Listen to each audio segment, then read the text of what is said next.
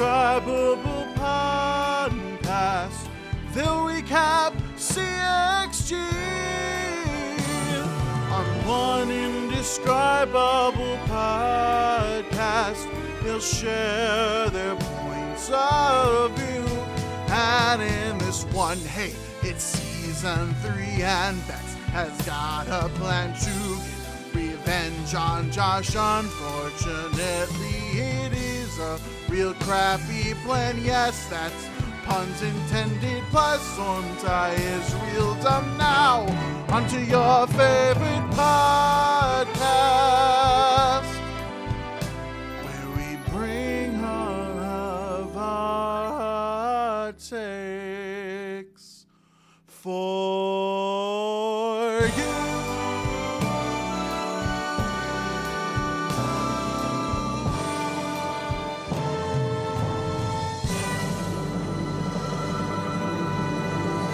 Yes, that is right. We're here. We're back for the third season of Crazy Ex Girlfriend. And I have heard that the third season is the most intense season. I call it the Ring of Fire.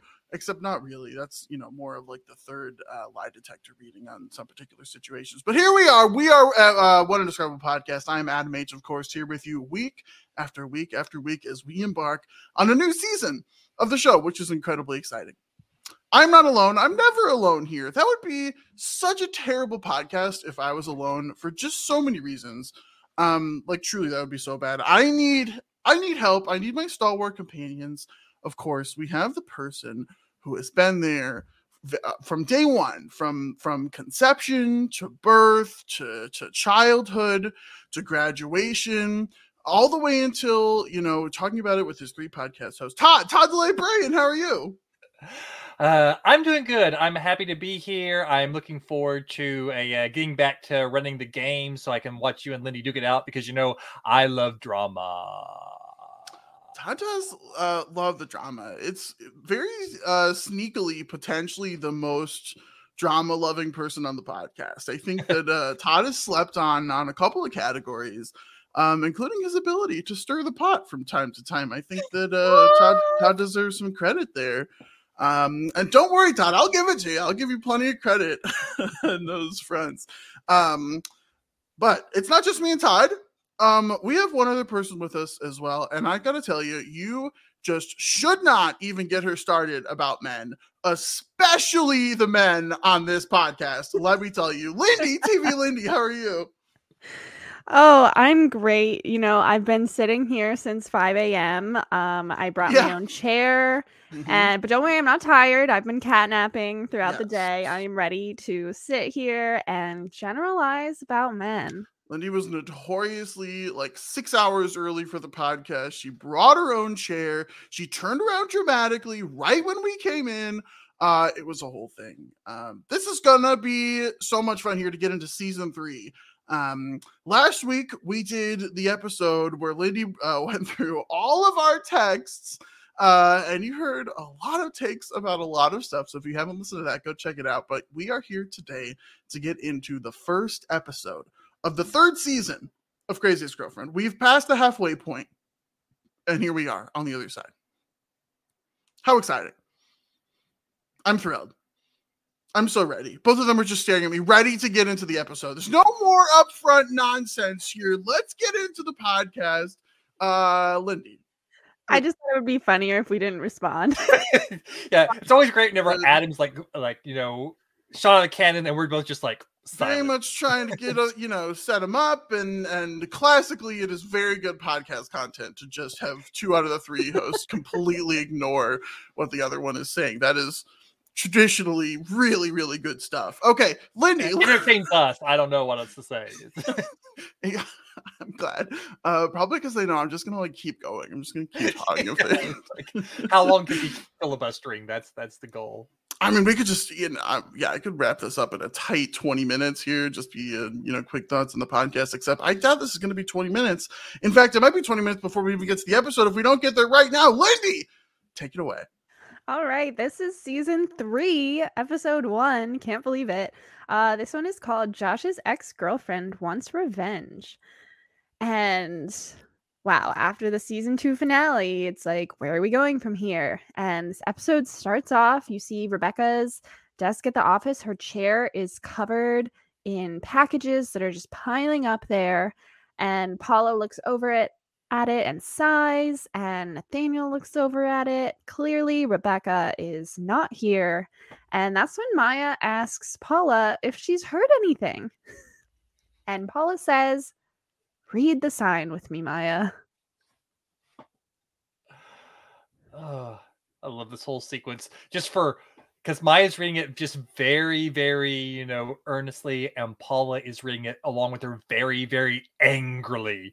And it's just like the anger and frustration in Paula's reading of the sign is just wonderful. And I have written down the sign. Oh yes, I'm so excited for this. It says, I don't know where Rebecca is.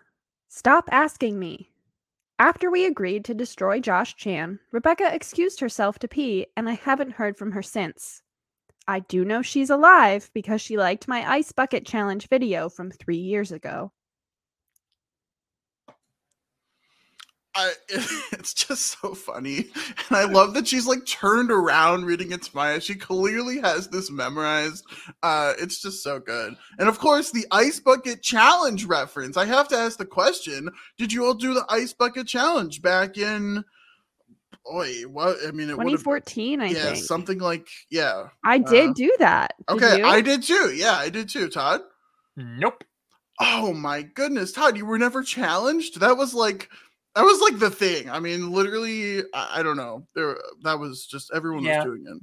Nope, I was never challenged. I didn't know people who actually did the challenge. Um, I saw lots of videos, but uh, in my sphere of friends and acquaintances, wasn't a big thing happening. It was like uh, high school for me, and so I think like that was a very common. Linda, you're not that What much older than me. Calm down. I'm wait, judging Adam. you not still? Wait, wait, hold on, Linda. You're not that much. uh Okay, you would have been like freshman in college. I was in college. Yeah, like a freshman in college. I was not a freshman. It was like in the summer after like my second year of college, I think. Okay, I'm yeah, just that's saying, it's different so than high school. much older than Yeah, I'm just so much older much than older. you. You're basically a 40 year old person. Yeah. Todd, any comment? Todd, you, you could retroactively do the ice. You could do the ice bucket challenge now. Should we challenge you? Um, you could go ahead and see what it gets you. I, that's Todd speak for. I'm not doing it, but you guys have fun.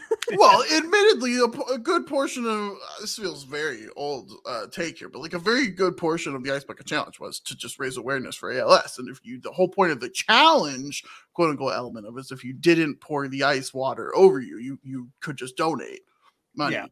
to uh, you know ALS research as opposed to actually pouring ice on yourself. In retrospect, Todd did as much for ALS research as either of us did, but I mean, we poured the water, I guess, but you know, and you know, yeah. those are all of my ice bucket challenge takes. I think. I just hearing that reference really brings you back. yeah, like- doesn't it? It brings you back to a very specific time for me, anyway. It's just like, wow, that was really. I remember those years. So anyway, Speaking of those years, uh, speaking of those years, it hasn't quite been years since Rebecca disappeared, but it has been two weeks. And Jim and Tim and Mrs. Hernandez all jump in asking questions. Apparently, Mrs. Hernandez was not invited to the wedding. yes. Oh, I, I I just love that. She is not happy about it at all. Why does our note say Mrs. Gonzalez was not Because- invited to the wedding? Yes, call people out for getting names wrong, Adam. If it doesn't, I will. I have to. Other people do it for me. I have to do it. wow. Oh my gosh, I Todd think came in the on funny fire. Todd messed up a name here and I get smashed for it. Wait. Okay, now I get it. It is really fun to just sit here when someone else calls out someone else and I am not involved. that was You're welcome. wonderful. you're We'll welcome. your takes in a second, Lindy. Yeah, But Mrs. yes, Hernandez Adam, was not like- invited. I, maybe Mrs. Gonzalez was not invited either. I don't know, but I don't know. no, yeah, I mean, nothing. I okay. have no excuse. I got the name wrong. Moving on. I'm I- I wasn't gonna say anything, so jokes on Adam. Okay, so Wow, that wow. after a great start in season three here, so Paula tells them all to leave, and then we get the first song, the episode first song of the season already. We're getting right to it. This song is called "Where's Rebecca Bunch." Adam, where's Rebecca Bunch? At the like a West Covina hotel or whatever. Um, I love this song so much. I think it does just an incredible job of setting up season three here. Um, I kind of thought it was going to be like the season three theme because we hadn't gotten a theme song up to this point. Like I didn't know what they were doing there. I didn't, you know, didn't really know what was going to happen. Um, but we get like the full cast in this song, and I think they just do such a good job of it going forward. There's a ton of like little tidbits of who's wearing what and you know little lines here and there throughout the song that I really love. Um, but I love it. I think they set like a great tone, great energy here uh, at the start of season three. Todd, what about you? Yeah, I really enjoy this song. I don't think I'm quite as high on it as Adam is, but I, I do like it a lot. I had some like really funny lines. I think my favorite one is the whole town is a Twitter because the whole town is on Twitter. I love that line. Uh, I love whenever Rebecca is a, a storming towards the store and she like I think it's even there she's in the store uh, she's bought all of her supplies and she like steps on the pretzel and destroys a pretzel like symbolizing that she is now the scorned woman bit on revenge you know a uh, no it has a lot of stuff that i really enjoy. Uh, i also love the fact that a uh, nathaniel's basically dressed as a fop and just you know singing in this very foppish voice is a lot of fun. The return of george and george getting fired again is really funny. There's lots of lots of little tidbits uh, through it that i really enjoy. Yeah, uh Todd, the pretzel Rebecca stepping on it is probably uh, the most the thing that jumped out to me the most about the song. Like there's a lot going on, but having her just step on that pretzel, it's so symbolic. It's like this is not the bright, happy, optimistic West Covina. The pretzel represents so many wonderful things. Like this pretzel is now smashed on the ground. Like Rebecca is here for revenge. She is not happy. And I also love the look on her face at the end. It's really great. And uh, yeah, I'm not as high on the song as Adam is. I think it's really good. It's super well done. But in terms of like listening to it again, I probably wouldn't, except like in the show. But outside of the show, I don't think this is one that I would come back to. So then we get a scene with Paula and Scott. Uh, they're one of the major storylines in this episode. Scott is asking her about Rebecca, and Paula says love has not been kind to her. And then Scott says, uh, Not everyone is as lucky as we are. And okay, because then they start talking about all these rules that have been set up in order to what's Operation Restore Marital Trust After Infidelity. Yeah, it needs a much shorter and catchier name. It doesn't even it's not even a real like you can't do No acronym nice there. acronym for it, you know. There's there's nothing there. Worm Worm tie. tie. Yeah, like orm tie. Just no, no, come on, Paula. You gotta you gotta do better than this. Plus the whole idea is stupid. But if it's well, starting with the name on down. Name could be better. And yes, it's it's really intense because Scott has to sign in every night and he has to take lie detector tests. It's a lot. But Scott is super happy to do it. Like he's excited about this. He's excited about how well he's been doing. And he's saying that he only has to pass one more lie detector test in in order to sleep in the bed again. Yeah, and, and Scott kind of fails his insight check to read Paula's reaction to that because Paula is clearly like regretting her choices in a lot of ways. You could, you could tell that the thought that you know she's about to live back into their marital bed is kind of she's feeling conflicted about it. And Scott's just so happy that every he's doing what he's been asked to do, and he's like met all the challenges. He's just happy things are going back to normal, and it's pretty obvious that Paula isn't quite sure if she's ready to go back to normal yet. She's still a little a uh, uncertain about things, but Scott doesn't really catch it all. He just like plows forward, and Paula tries to put on a brave face, but doesn't do a very good job of it.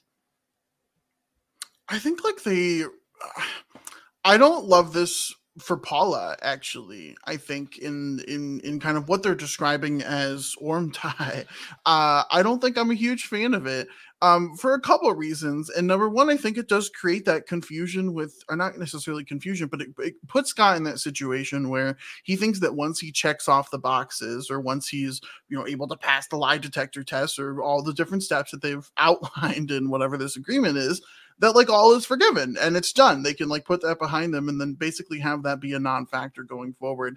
And it just like that's not a reasonable expectation to set when something like this happens and i think that like paula is struggling because she wanted to you know punish scott in a lot of ways for something that he did very very wrong but in doing so has like basically given scott the out here of like once you check these boxes then i get to put my whatever back in the drawer i get to be back in the bed things are whatever back to normal and then we're then we're done and so um i don't love it I don't love it for anyone. I don't think. You, I mean, number one, you.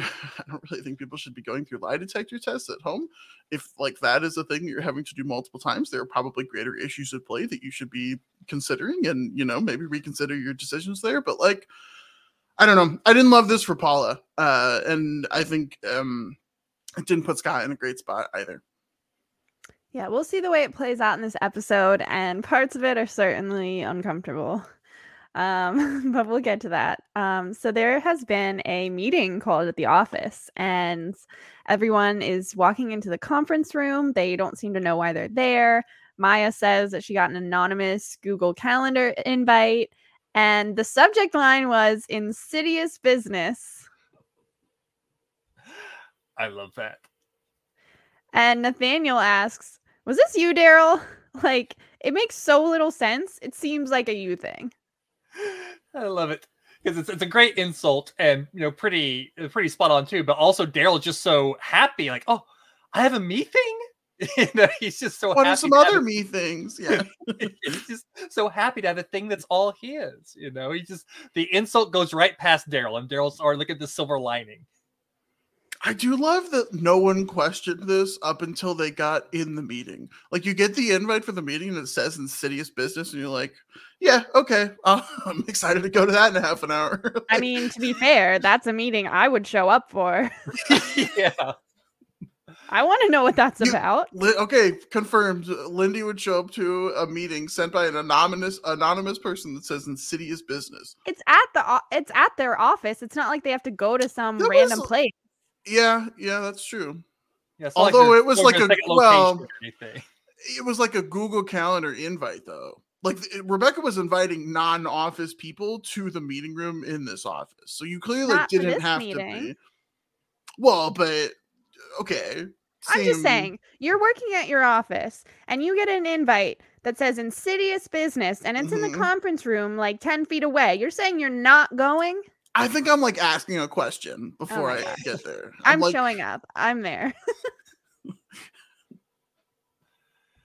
Uh, I'm sure though that's probably like the the like on the list of weird meetings that have been called at Whitefeather Associates. It's probably pretty far down the list. I mean, I'm, they're probably true. Have gotten plenty of really bizarre meeting requests and things. I mean, Karen alone. I just think of the meetings that Karen had to have called while she was working there. So uh, where is Karen? What do you mean while she was working there? Is she gone? um she wasn't in this episode at all. Wasn't in the opening number, didn't show up anywhere. Uh honestly, I don't think we see Karen again on the show. Are you serious? We don't. Wow. I Can didn't our safe word still be penis though? Always. Okay, good. Always. Yeah, I didn't want to say anything towards the end of last season, but I'm pretty sure that the like the last like thing with Karen uh, was just her name being on the gift bag at Rebecca's bachelorette party. Wow. But she wasn't I, even in the episode. I I'm didn't even sure- recall that we wouldn't see her again, and now I'm devastated. I don't Yeah. think I don't I even can know. continue. Yeah, I, I'm looking up to double check, but I'm pretty sure we don't see Karen again. and they they never really reference her at all. They never she never really comes up. They don't make a big deal about her leaving. She just isn't around anymore, which is very sad because Karen was awesome. Do you have the answer yet? I'm I'm still looking it up, so we can move on, Niall. All right. Well, Paula goes to leave the room, and then you hear Rebecca say, "Not so fast, Mama." And then she spins around in this chair at the end of the room, and everyone is shocked. They all gasp.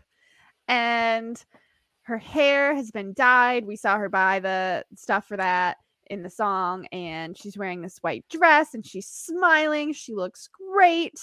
And they are all just so shocked. And she smiles and she says, I know my hair is dark, so I look evil, but I'm wearing white, which is ironic.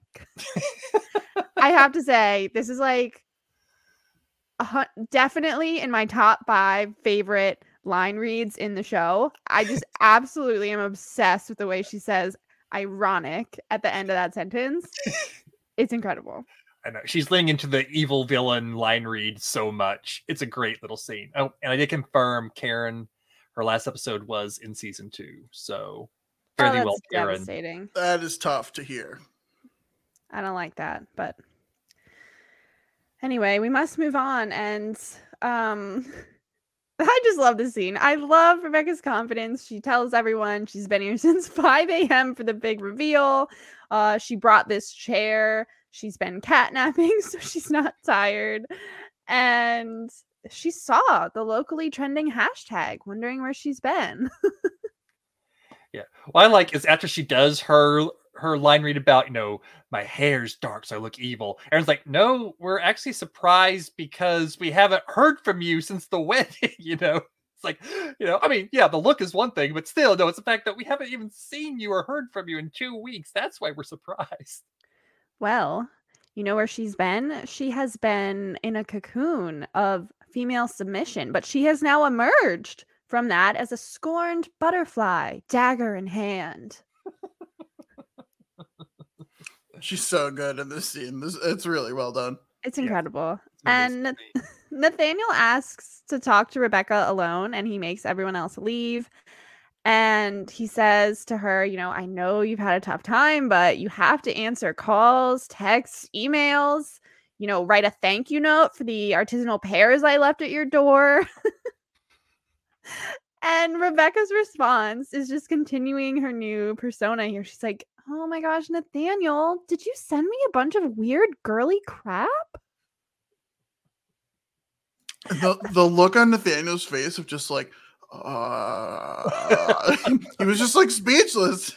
Uh, he had had like the proverbial upper hand so many times in their relationship, and Rebecca just like came in swinging, and he was not ready for it. like such a change of pace, but it's just so fun to watch. She's like, You're adorable, kind of sad and unsexy, but adorable. like she is like you said, Adam, has the upper hand now over him. And he says, like, you're different now. And she says, There's a flame burning around me. And I booked this room, so get out of here. This is the most important case of my life. And he goes to leave and she says, Walk slowly. I want to watch those pants move. And then as he walks out, he puts his hands over his butt and tries to cover his butt as he's walking out and she's looking at him. It cracks me up so much to have like Nathaniel be like self-conscious of the woman's gaze and feel like objectified. It's just such a bizarre thing for him, but it just is so funny the way that he sells it. It's so great. And then we get the second meeting in the conference room. This time it is Heather, Valencia, and Paula. And it's funny because when Nathaniel made everyone leave before, Paula was like, But I'm in the next meeting. So, so she's come back for this one. It's the girl group forever. And they're chatting before Rebecca gets there. And Heather says something that is just totally uh, glossed over. She says she got her outfit from a scarecrow. Can we dive into this? What is this about? Yeah. Yeah, because Valencia compliments her outfit, and I was like, "Yeah, thanks. I got it from a scarecrow." And then the conversation just keeps on moving. They don't, you know, interrogate that very interesting uh, tidbit at all. So, yeah, I don't know. I want to see the Heather show. I mean, that would be wonderful. There's so there's a, okay from this sentence alone, you know, there's a lot of stuff going on with Heather that we'll Yeah. never see in the Rebecca show, which is what this is. You know, what would the Heather show be like? That would be incredible. In another sense, though, I kind of like not knowing. I love that they're able to just like basically throw in all these throwaway lines that like they never have to show us or like pay them off in any way, and they still get to like include them. It's it's very funny. I also like to think that both like Valencia Paula and and um, Rebecca are just like, yeah, she got it from a scarecrow. Okay, like Yep, that tracks. let's move on. let's get to the meeting. And Valencia is talking about how she has a meeting with the bride and groom coming up. I guess she's had, you know, some experience now with Rebecca and Josh's wedding and is trying to build off of that. And then Todd, do you want to say the the wonderful Heather line here that I'm sure you love? Uh yeah, so they're talking about how, you know, um Rebecca's gonna tell him the, the plan to get revenge on Josh, and Heather's like, oh great, uh, I love drama. And I use the I love drama gif of Heather so much. Like it's one of my favorite gifs to just deploy. Um, usually a usually like when describing Adam or Adam's D&D character, I think is a frequent time that I deploy that because Adam, as has been said many times, loves to stir the pot, loves the drama. So anytime Adam This does like Adam? that- I know. minute, Adam H? hold on, me? Adam loves to stir Let's the calm pot. down with the slander there, Todd. Let's take it easy. Oh, sorry, did I, get, did I get a name wrong again? I, I must have, yeah. Yeah, yeah, yeah, yeah. I think it was, uh, yeah. But no, I was watching the episode and got to that point, like, oh, it's the GIF. It's the GIF. I was very excited to get to that point. And then Rebecca walks in and they all compliment her. It's wonderful. Again, she looks great. And she kind of recaps what's happened. Like, I was thrown through a loop. Did I question the nature of existence? Of course. But I went on a retreat and took time to blue sky, workshop, ideate, and most importantly, transform. And she does this little flick with her hands as she says transform, like over her dress. It's just magnificent. Again, Rebecca, like the performance here is amazing. I love it so much. Yep. I think one of the things I love about her performance through all of this, and it happens a few times both in the previous meeting and this meeting, is she has this like her evil veneer up, but then she like will break and you see old Rebecca peeking through.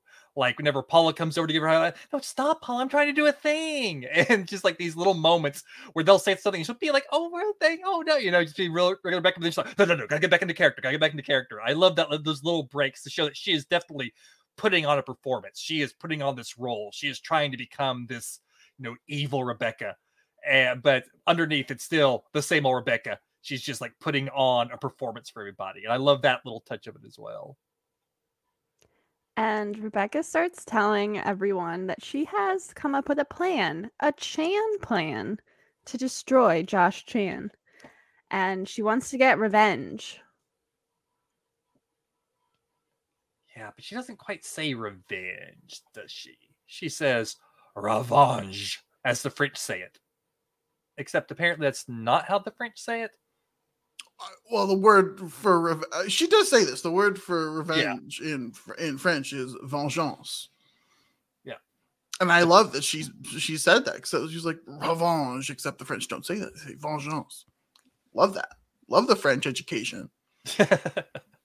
Even though she continues to use Yeah, she does continue to say revenge, which is very confusing because she took the time to explain what it actually was in French, so she maybe wouldn't have to say the wrong word. But you know, It's like when she was engaged, you know, she loves to do the little emphasis.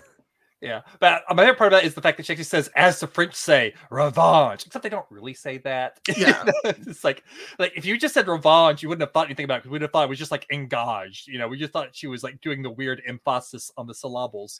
But instead, she's very much like saying it's like the French say it, except it's not really like the French say it. They actually say this other thing, but I'm still going to say it because I think it sounds better this way than what the French actually say. it's just it's, just, it's a very Rebecca thing to do. I think. Uh, I think if anyone else had done it, Rebecca would have been outraged that they were butchering the language I because think you Rebecca's mean doing it. outraged, Todd. Outraged, yes. Yeah, touche. and they are so excited to hear her idea, her Chan plan. And she says it's is it coproph- Coprophagia. coprophagia and they're all confused. Yeah, I was not confused. I was. no. Oh, Todd, you knew what that Todd knew what it was? this? Uh, yeah, I'd never heard that I word I had no idea what they were talking about when they just said the word. You knew that word? yeah. Good job. I don't know. I didn't know what to say to that. Uh, yeah, probably not good job. Actually, Sorry, now that not we're thinking job. about context, like how- I don't. We probably shouldn't spend too long on it. Todd, you got like like a 15 second. Absolutely hated this whole thing, or Yeah, I mean the fact that everyone else hated it made it better. The fact that Okay. everyone was like, "No, no, it's the worst idea ever." Uh, well, let me explain her idea in case yeah. you know anyone has oh, forgotten. I, okay. I was hope. Okay, yeah, yeah. Do you Uh, not want just me to? I, well, I didn't want to put Todd through it, like because it I comes mean, up a lot. I well, mean, Todd yeah. can just not listen. Okay, yeah, Todd, close your ears. Close La, your la, la, la, la, la, la, la, Um, she says Wait, it's no, no, poop. It's poop stuff. I'm gonna mail him my poop, but tell him it's cupcakes. And she thinks this is the greatest idea ever. I, I do and they love. all- I do love Rebecca's revenge plans are just as awful as all of her romantic plans. Like, whenever she would come up with plans herself, like remember her whole plan about trying to get Greg and Josh to go on a uh, have them both win trips, and she'd like you know parasail in, and oh look, we're all here type thing. I mean, her planning skills are not great. And it's not like she suddenly has gone off the deep end and now she's lost all of her skills, though her skills have never been great at coming up with plans. Like Paula was really the master planner between the two of them. So I do love that the the horribleness of her plans remains constant, even though I don't really like that she apparently watched The Help uh, one too many times to get this idea. I do. I like the general idea of like a tainted cupcake being sent. Um, it was something that happened on The Yeah. Office when Todd Packer sent the drug laced uh, cupcakes to everyone and they ate them, and the montage after that was very, very funny. Um, I think there's like potentially some humor there. We focused on maybe the wrong thing Rebecca did uh, for what would be on top of the cupcake. I think we could have maybe done better in that front, but So you're saying she should have put drugs in it? I think that We are an anti put, putting that in unsuspecting. I'm not saying our listeners should do it. I'm saying if you're trying, what was that face, Lindy? I'm saying if you are Rebecca Bunch in this situation, trying to get back at, at uh, Josh Chan, maybe instead of what you think you should put on that cupcake, you should put something else. You don't think uh, you would you you're more in favor of this plan than my hypothetical plan for Rebecca Lindy. Obviously, I'm not in favor of the plan. I'm not coming out in favor of the plan either. You're I'm just coming out in favor of your plan, which is just as bad. I'm saying it's better. It's a better plan. We get better content if that plan is executed. we'll see. I would say I would be more willing to watch that plan unfold Yeah. Rebecca's plan. I would I'm be just- too busy dry heaving during Re- if we saw Rebecca's plan uh, play out. So Even that last scene was tough. Well, we'll see a little bit. Um, uh, so then we go right to Daryl tasting White Josh's protein bars. Probably a bad place to transition to after hearing that plan. oh, but- the actual what? What was the actual transition? Because it was so funny. Oh. No, oh yeah, it was Rebecca saying uh, all about the whatever poop in the cupcake, and I think we we smashed cut to White or Daryl saying, "What's that smell?" or something like that. I Right, think that was the right. smash cut. It was very good. It's uh ant protein is what it is. Sounds delicious. But Daryl tastes it and says he likes it.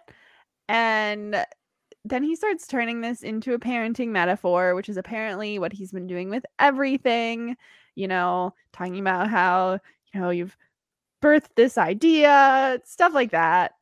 And I love this from White Josh. He says, We have chalked birth to death. which is obviously two meanings there. Love that. Basically, you know, at the wedding, Daryl suggested that they have a baby. Obviously, that was really abrupt for White Josh. Daryl has been bringing it up for these two weeks now, every chance he gets. And so Daryl suggests, like, maybe we should see a therapist about this. Um, I guess he sees many people for his problems, including someone who has told him he has a ghost in his foot. I think that was his Reiki specialist who told him he had a ghost in his foot. Yeah. He might have a ghost in his foot. I I don't know. Yeah. Who's to say? The, the real question is Is the ghost in his foot obsessed with Valencia? Because as we know from season one, Valencia thinks that all ghosts are obsessed with her. obsessed with her. Yeah. Oh my gosh, I forgot that. um, and White Josh is saying to Daryl, like, I'm trying to get people to eat these bars and then I can think about other stuff. Clearly, it's just an excuse, but Daryl Yeah. takes that at face value. It's like silly White Josh. Don't you know Daryl by now? Don't you know that if you give him something like that, oh, if, if this one thing gets done, then hey, I can think about the thing. And like Daryl's going to take that and run with it. We will see that. but first, we see Rebecca continuing to explain her plan to the girl group. And Valencia asks, like, is this part one of the plan? Um, like, is this part one? And then he eats that, and then he like stumbles down the stairs onto a dead body, and he thinks he killed someone, and we frame him. Like, stuff like Amazing that. idea from Valencia there. Incredible top notch idea. Would highly recommend. the group is into it, but Rebecca is not. She's like, no, no, like the root of this idea is I have crap on my face because he humiliated me and now he deserves to eat crap. Like, it makes so much sense to her, but obviously, everyone else is a little concerned about this plan. And Paula says, you know, I love that idea, but let's toss around some other ideas. And Rebecca is like, Yeah, this doesn't feel like a safe space anymore. I don't feel like you're listening to my idea. Which is when uh, Paula promises that they're to love the next idea, which was a bad thing to say. Like, you don't know what Rebecca's to say, and you promised to love it. I it's funny because Paula so desperately wants to support Rebecca here in this whole meeting. Like the whole time, she's just like so desperately wanting to get on Rebecca's side, and then Rebecca comes up with such a terrible idea, and she Paula's like, "You know, I love that idea." But it's like she has to equivocate all this because it's just so bad. I do love the supportiveness, but yeah. Rebecca says, okay, well, it's sexy, it's dangerous, it's clickbait. it's like, what is she talking about? How does that describe her idea? Although we actually do see, you can understand why she chose those words because you see her on the phone, cut to her on the phone, everyone's listening, and she is trying to put out a casting call to get someone who looks exactly like her ex fiance. Her plan is to make a fake sex tape in which he says he hates Jesus and this is going to ruin his reputation because he's trying to become a priest. And Valencia, Heather, and Paula are in the background, like, oh no. I, I don't know why. It's like a flawless plan, you know. I, think it's better than the other plan. Yeah, I think so.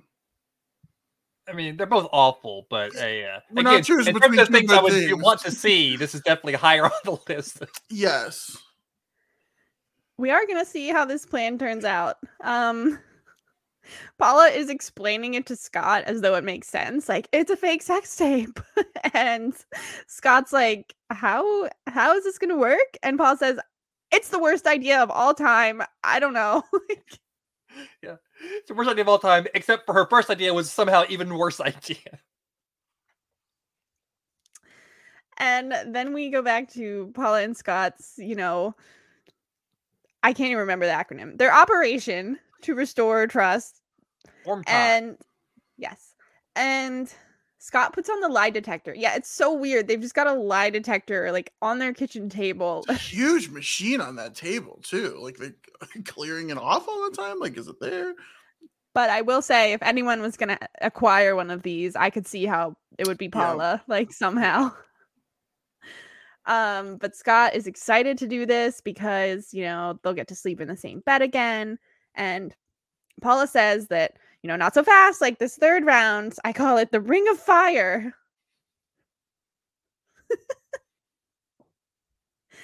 and then she starts asking Scott questions. Uh, she asks about Tanya and if they talk at work. And he's like, Yeah, sometimes I have to talk to her for work. And she asks if they flirt and if he finds Tanya attractive. And he's like, Uh, yes, I do. I did the thing with her.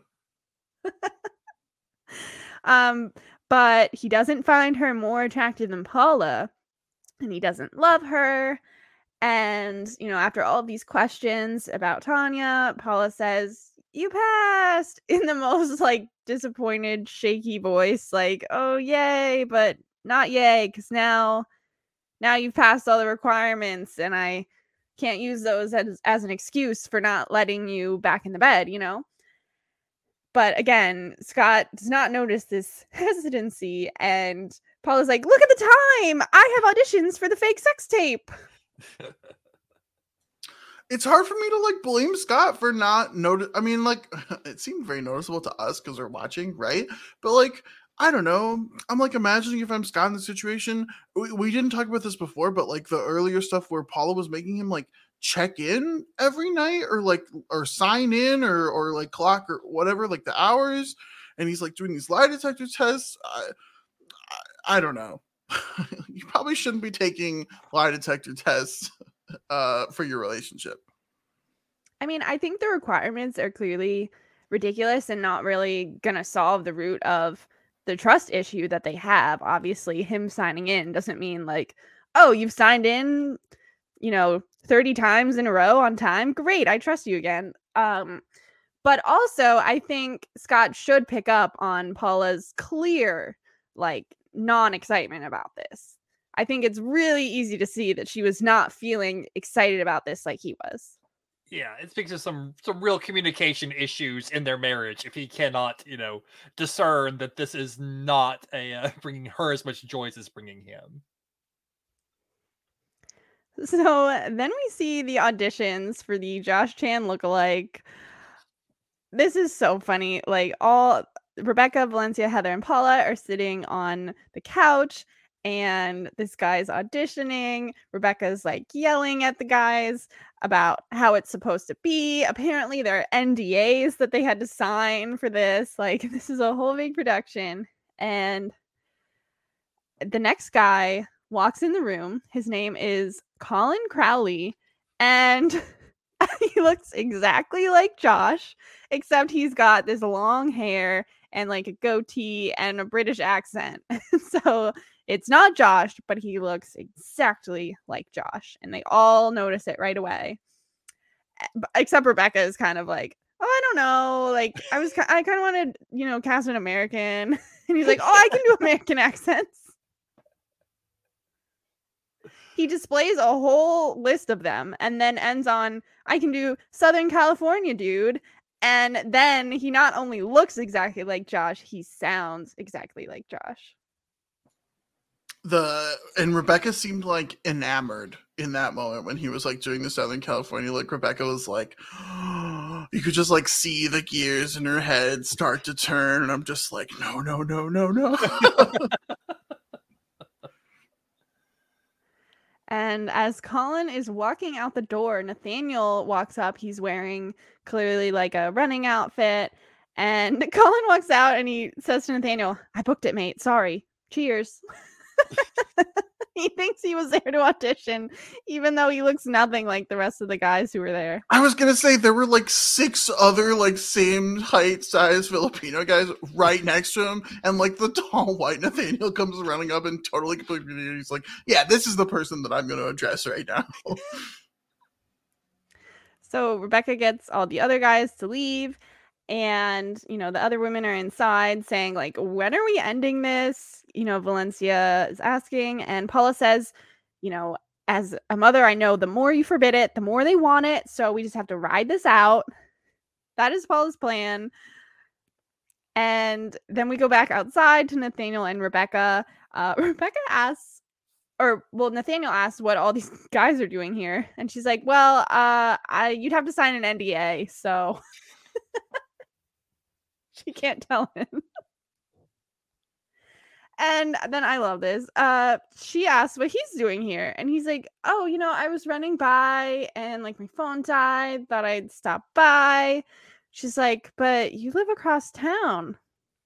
Listen, buddy, you're talking to the queen of I just happened to be here. I love that so much. Like, because if anyone is going to be able to see through that sort of lie, it's Rebecca.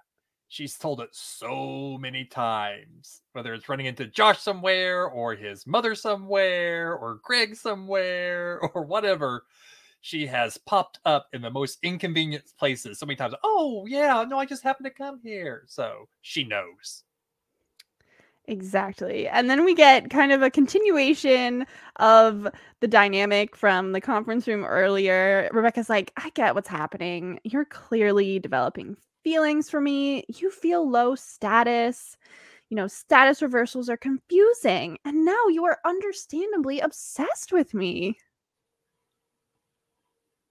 And he's like, That's not it at all. She says, You're mesmerized, or you're saying you're not mesmerized by my sudden lack of interest, my cold, unavailable vibe. And she's saying this and like leaning into him and like being all suggestive. she knows exactly what she's doing. And in the background, you can hear the Let's Have Intercourse music.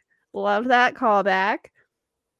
And he's like, No. And she says, Interesting, because your thin shorts say otherwise. that again, like the same look on Nathaniel's face destroys me. It's just so fun to like see him just be like totally helpless and powerless in this situation.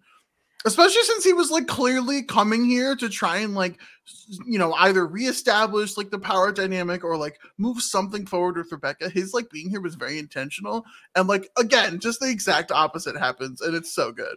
Yeah. And then she is so dismissive of him. She's like, I'd be happy to take you for a tumble sometime, but not right now. I'm busy with something.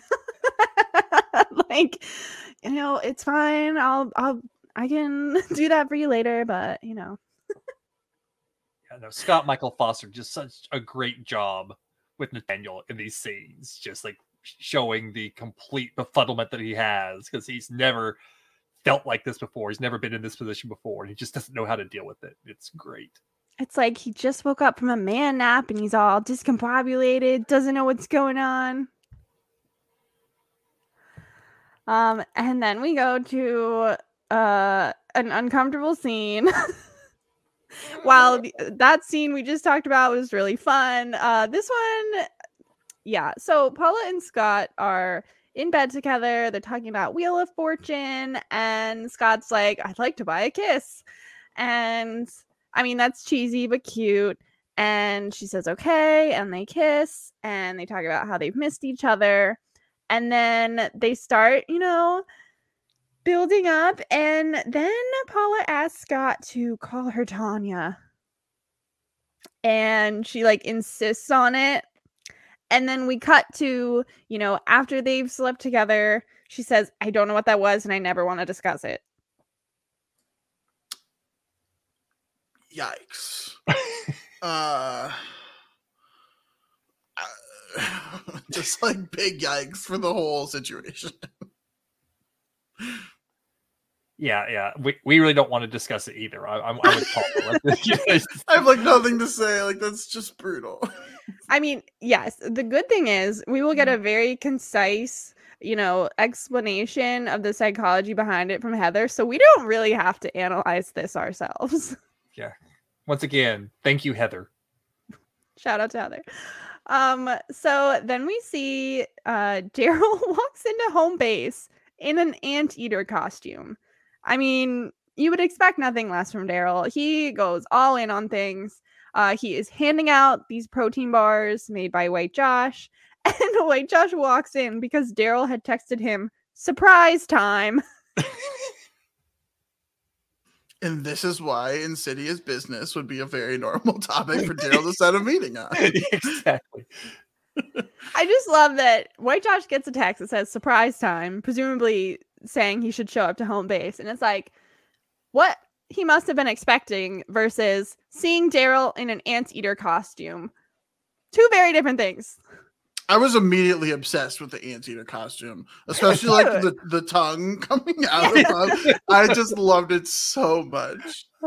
And Daryl doing the honk honk Honk, honk. Yeah, it was like really getting into it. Yeah.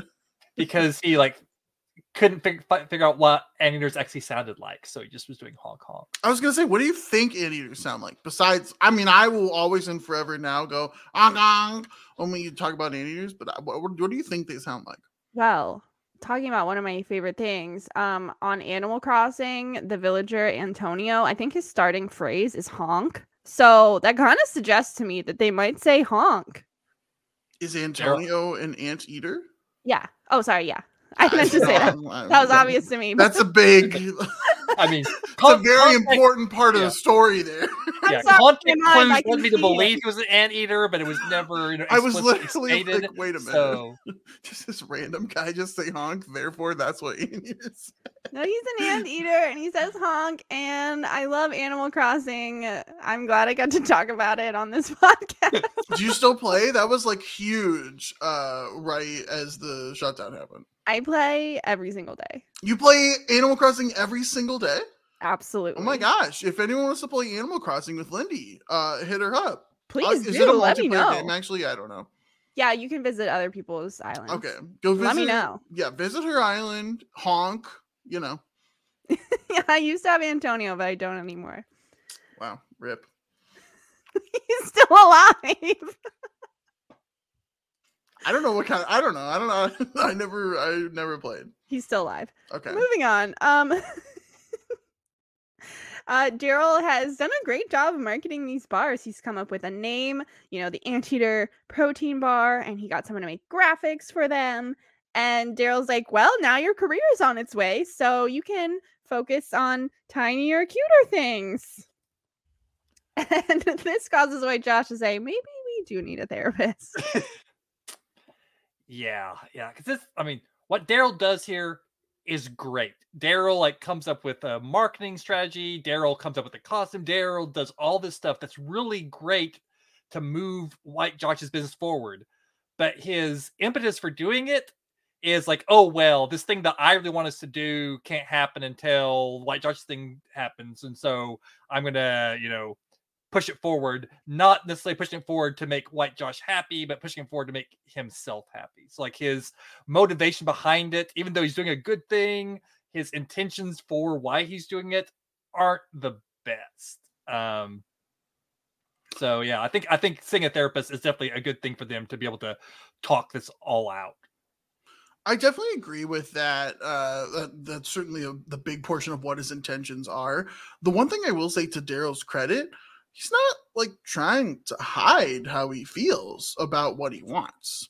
Um, there's like a very fundamental disconnect between the two of them about what they actually want in the relationship, and there are very big problems that they definitely should be seeing a therapist for.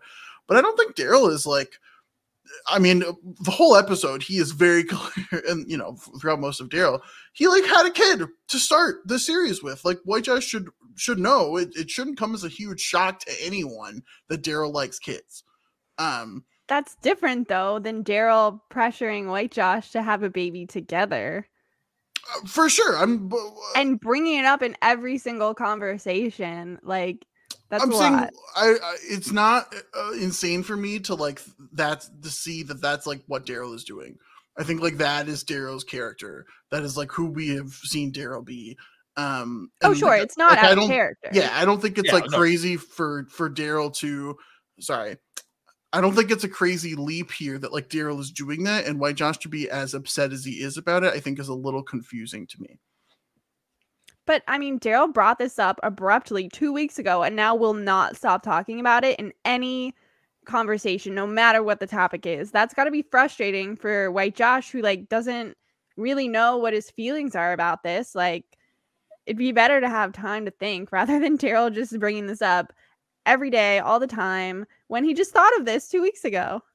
Yeah, I th- think that's one of the things that, and again, it's very fitting for for his uh, character to like get this idea and become obsessed with it and run with it. But even after he tells White Josh, "I'm going to stop doing this," he keeps on doing it. I think that could be where part of the frustration comes in. Like, I know I said I'd stop bringing it up, but then I'm going to bring it up. And oh, I know I said stop bringing it up, but oh, I'm going to bring it up. So I think that is probably a lot of the frustration as well. And again, like, yeah, Daryl's being very upfront about it, but it's also a little manipulative. Like, okay, I'm going to do all this stuff for you just so I can get my way. I think it's a uh, yeah, White Josh should know what he's got into with Daryl to a certain degree, but I think he's also justified to be frustrated that even after he has made it explicit, it's the thing like White Josh made it explicit, I am not interested in this. And Daryl has just kept pushing and pushing. So it's like Daryl's wants and needs are overriding White Josh's wants and needs. And so they need to have, you know, come to some sort of agreement. But I don't think it's uh, out of line for White Josh to be frustrated at the fact that he has been very clear that I don't want to explore this right now. And Daryl just does everything he can. And yeah, White Josh did like again, like I said earlier, like White Josh, you should have known by saying this, like, well, I have to focus focus on this thing. You know, he's trying to do like this little maneuver to to like push it down the road. Uh, and Daryl like took that ball and ran with it.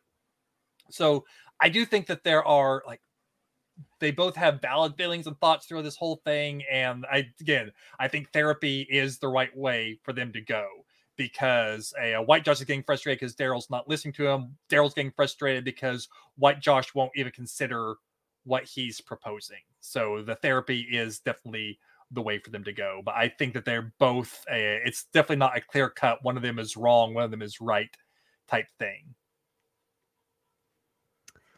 So then we go back to the girl group. I just call them that because it's easier than listing their names out every time. Um, and Paula is telling Heather about what happened with her and Scott. And she says it was horrifying, but the sex was amazing. Like, what what is that? And Heather says basically, like, the only way you can feel sexy right now is to imitate the female he chose over you. Like you're feeling insecure. So that's why this happened. And it's a great succinct explanation. And Paula's like, What class did you learn that in? And Heather says, That's just me. I'm thinking about becoming a life coach or maybe a mime. That's just like the scarecrow line. Like, why is she thinking about becoming a mime? I want to yeah, know more.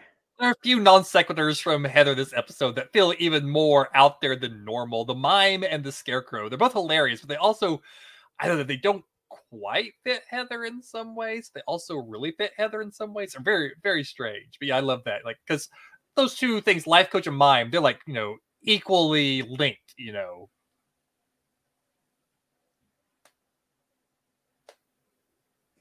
I'm assuming that was a joke. yes. Yes, that was a joke. um and uh, there are so many funny parts of this episode. Valencia walks out and she's talking about how she just had to put makeup on, on a man's butt crack and it took forever because he was sweaty. Oh, that line destroys me. With her face, she was just so disgusted. Oh, that's so good.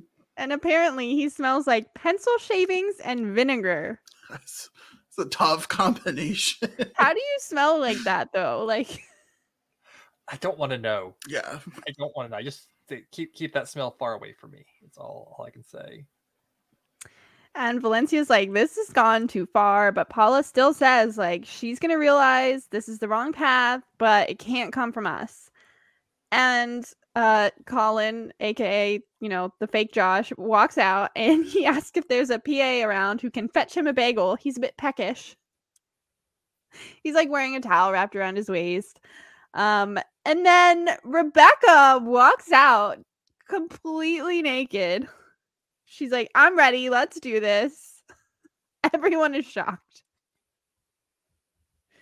she says she tried on the stuff that Valencia gave her and it didn't work like the pasties, the bandeau, the nude bodysuit, the green screen underwear. None of that worked. She needs to not feel inhibited by anything right now.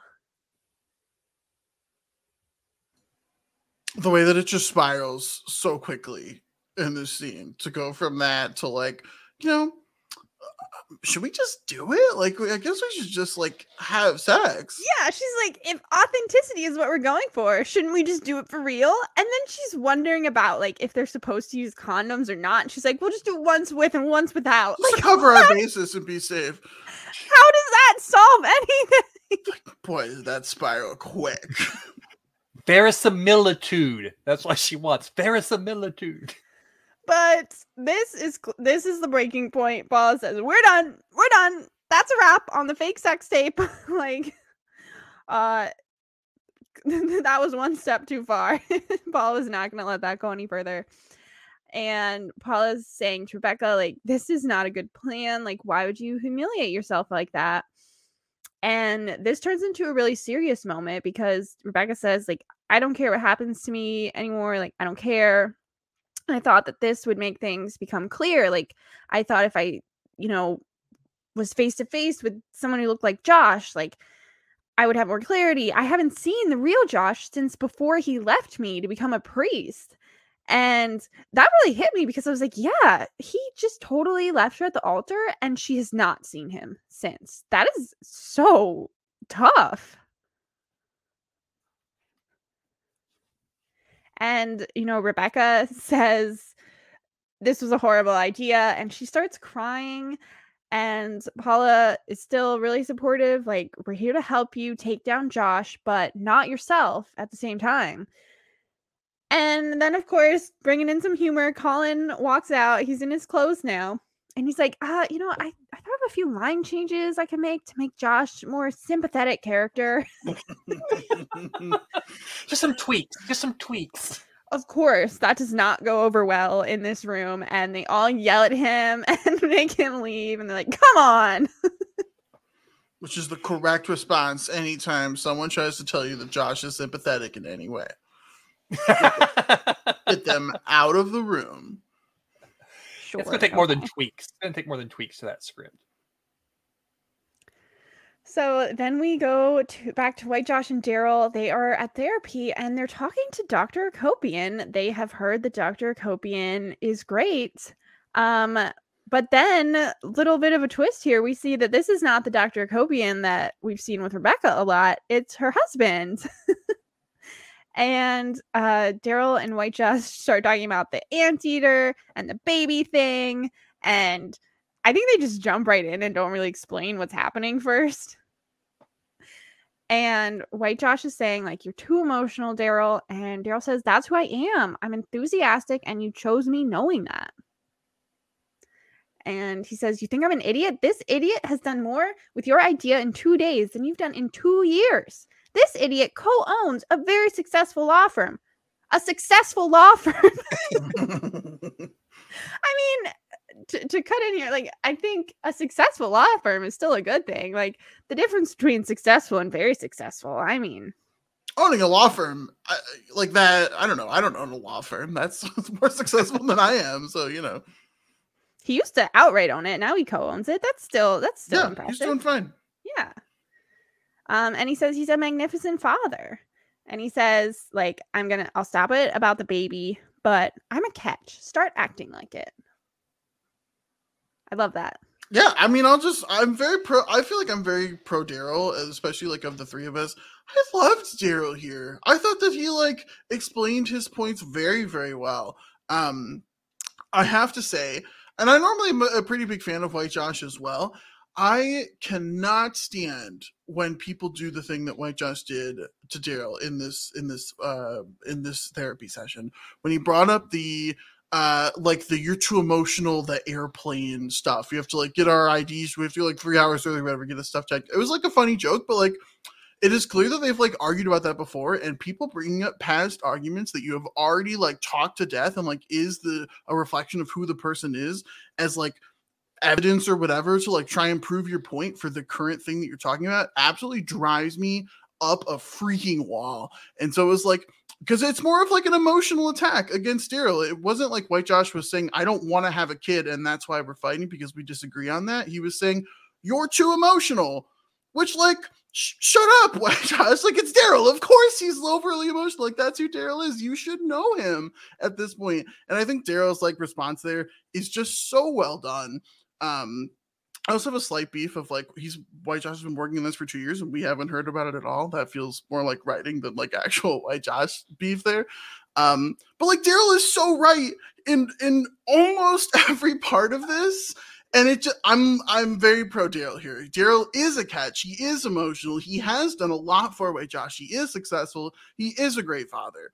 Um, and so I'm all for Daryl's response here in this.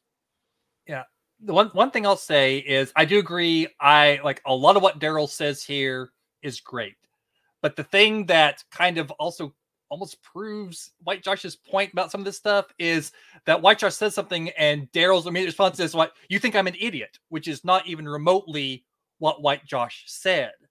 And White Josh even like, no, I, I do know that you are over emotional and I, I love that about you, but it uh, can also drive me crazy, which is a thing that can happen. The things that you love about people can also drive you crazy at times. And so, and the fact that that Daryl's whole thing is like, oh, and you know, oh, you think I'm an idiot? Like, no, that's not what I said. And then Daryl's whole speech, well, a great speech is all predicated on the fact that White Josh thinks he's an idiot, which is not what White Josh says. So that, that's my, my problem with this is his whole argument is based off this thing that Daryl has taken and blown up into this big thing, uh, which isn't really necessarily the the crux of their problem.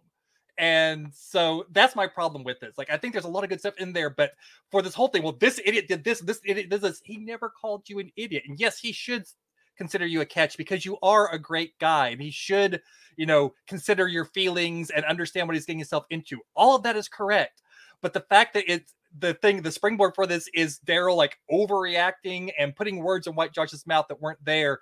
That's the part of this whole scene that really bothers me. I wish they had gotten to that end point in a different way. I think they could have easily, even if they just had said White Josh say, I think it's stupid or something like that, which I wouldn't have liked that coming from White Josh, but I feel like the the leap there felt like too much of a stretch. And so th- to me, that really impacts how the scene lands because I feel like it's on like shaky territory to begin with. And I, I, agree, a lot of it is great, but that's like the the one ding that I have for the writing in this scene is that Daryl takes this and goes off in a direction that wasn't really necessarily the direction that the argument should have started in. So the speech does get through to White Josh. He says, You're right. I'm sorry. I've been a little judgy of you. Like, my friends all say I'm judgy, but I never listen to them because they're stupid idiots. Yeah, facts. It's facts. look at his friends, and you know, his friends are stupid idiots. I will agree with that sentiment.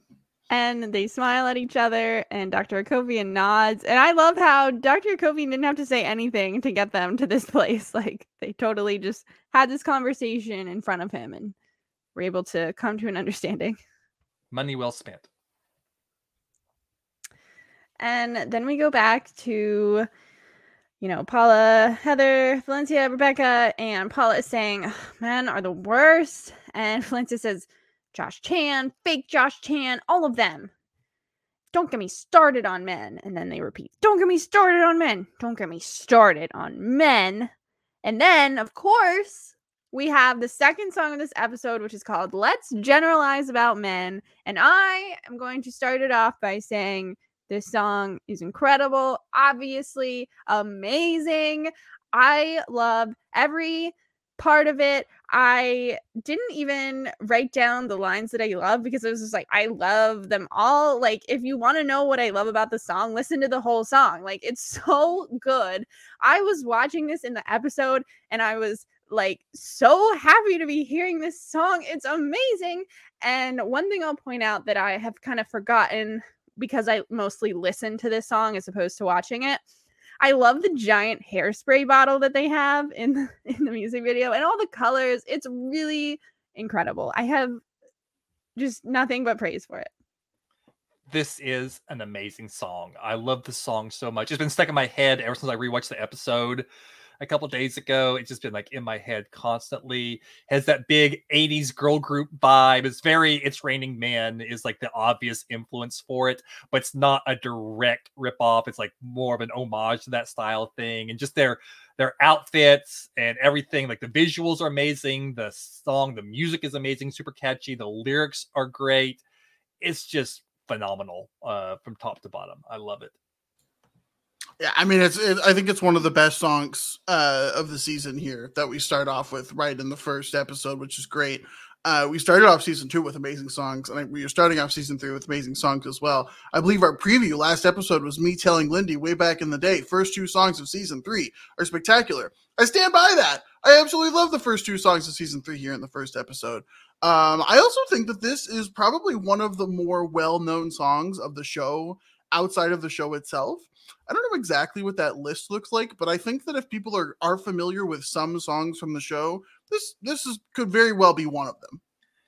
That makes sense because it is one that's more divorced from plot than others. I mean, it's like inspired by the plot, but the song itself can be taken pretty easily to just be a song about women generalizing about men, you know, and most of the lines I don't know if there are any lines that really specifically reference Josh or Greg or Scott or anyone. The songs there are all pretty yeah. like really general uh because they're generalizing. So yeah, I think that definitely would uh, go a long way towards making it be able to be shared more easily than certain other songs. As it should be. It's amazing. Um, and then they're all talking, and Rebecca's like, You're right, my ideas are terrible. And Valencia starts talking about how she's mad at Josh, like him leaving the wedding has ruined her business. Like, I should sue him. And Paula hears that and says, Sue him on behalf of Rebecca. Breach of contract, financial damages. Like, this is a great idea. And Heather thinks it's a great idea uh, Valencia's like, uh, it's my idea. and no one responds. And um, Paula's talking about how, like, this is perfect because we can humiliate Josh publicly, but retain your dignity. And Rebecca's like, it's hard to argue why that's not the perfect idea. And they all start talking about how smart Paula is. And I love this. Valencia's like, Am I dead? like, no one is listening to her trying to claim her idea. yeah. Am I a ghost? Am I dead? How did I die? Yeah, I love that line of how did I die? Yeah, I don't know why they weren't giving her credit. Uh, I like get it from Paula's perspective. Like she wanted to take charge and feel more in control. Like I don't know why they weren't giving Valencia credit there. I think they were just running with the idea and like just excited about it and just not really following. It was very over. I mean, a very over the top. Heather yeah. gave Paul a high five. Like it was a very over the top scene. Yeah, but they're also pretty drunk at this point in time, so I think that also plays into. That's a really good point, actually. Yeah, and also in this, I don't remember what this what the setup for it was, but at some point someone says something, and Heather response is brutal but true. Ha, Trudel, which just cracked me up. Um, and then we see Paula after that. She comes home and she wakes up Scott. She's like, I'm so horny. Obviously, she's really excited about the suing idea. And as we said, she's been drinking. And he's like, I don't want to call you Tanya this time. Like, I don't want Tanya. I want you. And Paula says, Yeah, that's good though, because I killed her. Kidding. No, I'm not. Yes, I am. like, Scott does it like three or four times throughout this scene, but he does like a little like sleepy like laugh of just like and he's just like so uncomfortable with what is happening as well as like, yeah, I murdered her. No, I didn't. Yes, I did. Like it was a whole thing. because it's Paula, I would be like, um, can you can you clarify? Like yeah, you're joking, just... right? yeah, like Paul, uh, Paula, honey, let's go down to the lie detector real quick, just just for no reason. Uh, but she tells him to call her Paula, so she, you know, she's feeling confident in herself again. Good for them. I say very like unsure of that actual sentiment. I like here my here's my problem with, with that whole situation. I want them together. I want them to like be together and be resolved and have I want the, I want to like go back to that Scott throwing a rock through the door. I want the fun stuff from the two of them. Uh so like I guess I'm glad at what has happened here, but boy the road was rocky and not did not feel good. Yeah, it's almost like they they had them get back together last season, and then some like, oh wow, we didn't really have Scott earn his way back in. So we got to have something here.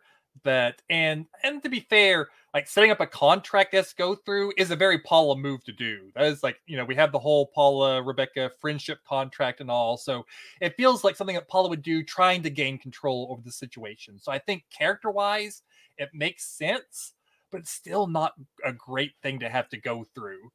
And yeah, I wish they would have skipped past it. We could have just accepted, oh, when she accepted him back in, she accepted back in. You know, we didn't have to go through all of this. Then we get the resolution with uh, Daryl and White Josh even further. White Josh walks into Daryl's office in the anteater costume and he tells him he's going to think about the baby thing and also that this costume is amazing. He's already gotten 500 pre orders, so I have some ants to kill. That was a very funny line there at the with the ants to kill. And then ending it with the honk honk. Just like a white honk. Uh I good for them. I say again, like very unsure about that. It doesn't feel resolved, right? Like even in this episode, when the you know Josh is like saying he'll, he'll think about the baby, it like doesn't feel resolved there. Um, and I don't, I don't know. I not, loved him I mean, wearing the anteater costume though. That was really good stuff yes, to see White Josh in the anteater costume is something that I never in a million years would have thought would have happened because that feels like something that White Josh would have just been super judgy about and never would have actually uh, gone through with himself. So to see him like admit that y'all had a good idea and do all that and be open to the idea of kids, yeah. Like I said, it's not resolved. Their problems aren't resolved at all, but they at least have taken a step forward. Like the uh, the therapy has done them good, uh, put them on the path towards maybe possibly working things out. But yeah, it's definitely a uh, not like yeah we're gonna have kids now. So it's you know moving forward a little bit, but there's definitely still room for the relationship to go one way or the other. So we're at the end of the episode now. Uh, Paula and Rebecca are sitting in the conference room at the office. They're talking about their plan pursuing Josh. And I absolutely love this because they are both wearing their Team Rebecca t shirts. I personally also have one. It's amazing. I'm surprised you're not wearing it right now, Lindy, even though it's only us here and no one else will be able to see. It. But uh, I certainly I expected it. I'm sorry, I should have, but I did not think about that. I remember in the beginning of the podcast, we were like almost the first few episodes, like Lindy had some sort of mm-hmm. memorabilia mm-hmm. that was like somehow related to the show. Yeah, I, I couldn't keep that up for every single episode. That was Lindy's merch corner. We were gonna have that right there, and then I don't know what happened. Well, then I was gonna talk about what I would have wanted from each episode, but yeah. yeah. Really? Oh, which reminds me, we haven't had an Adam's Kitchen corner uh, at all. Oh no! And there's only two things I can think of to think about. So we'll focus on the. Uh, what do you think of ant protein bars, Adam? uh, I I have eaten ants before in the form of like a like a snack. That's uh not like recreationally. I didn't like buy them at the store and then bought them. Um, it was uh, late elementary school, early middle school. I forget what it was. We were doing some kind of science, whatever, and they were like cheesy ants. Apparently, ants are actually good protein. And hypothetically, if you just whatever, like fry them, it's just gonna taste like a crunchy whatever, like an all. T- yeah, you just like can't think about what it is, and you just sort of have to like eat it. Um, but they weren't like bad. They didn't taste like anything, really. I don't know. I haven't eaten an ant in a long time, and I probably am not going to eat one anytime soon.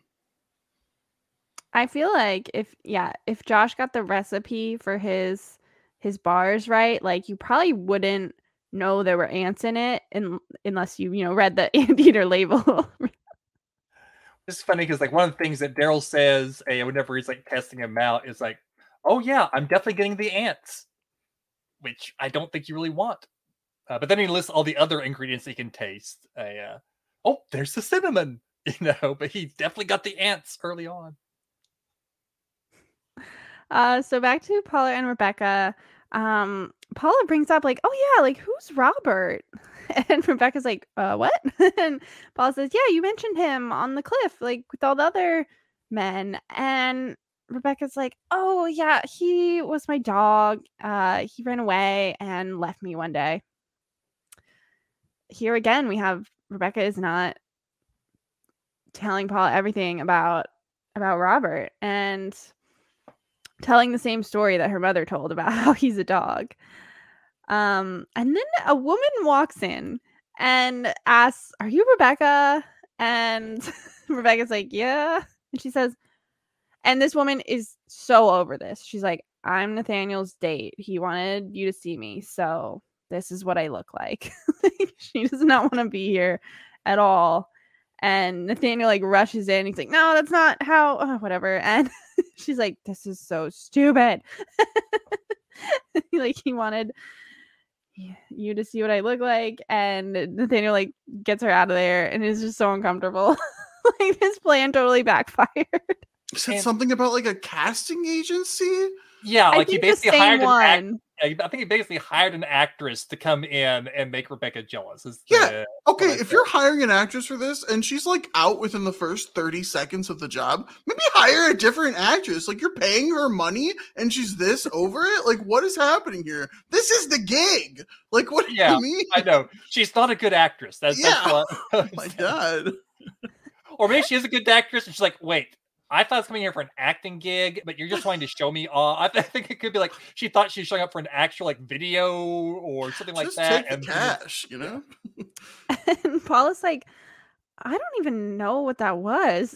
And Rebecca's response again is just amazing. She's like, I do, but honestly, it's it's so heartbreaking. I can't I can't even. she thinks so little of Nathaniel right now.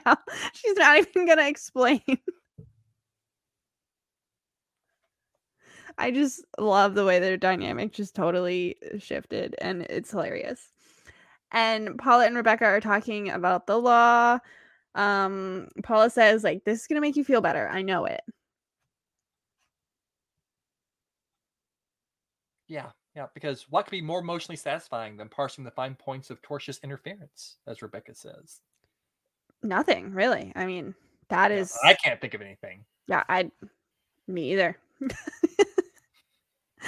um, and Paula's like, "This is that. This is so much better than pooping in a container. I'm glad you got that out of your system."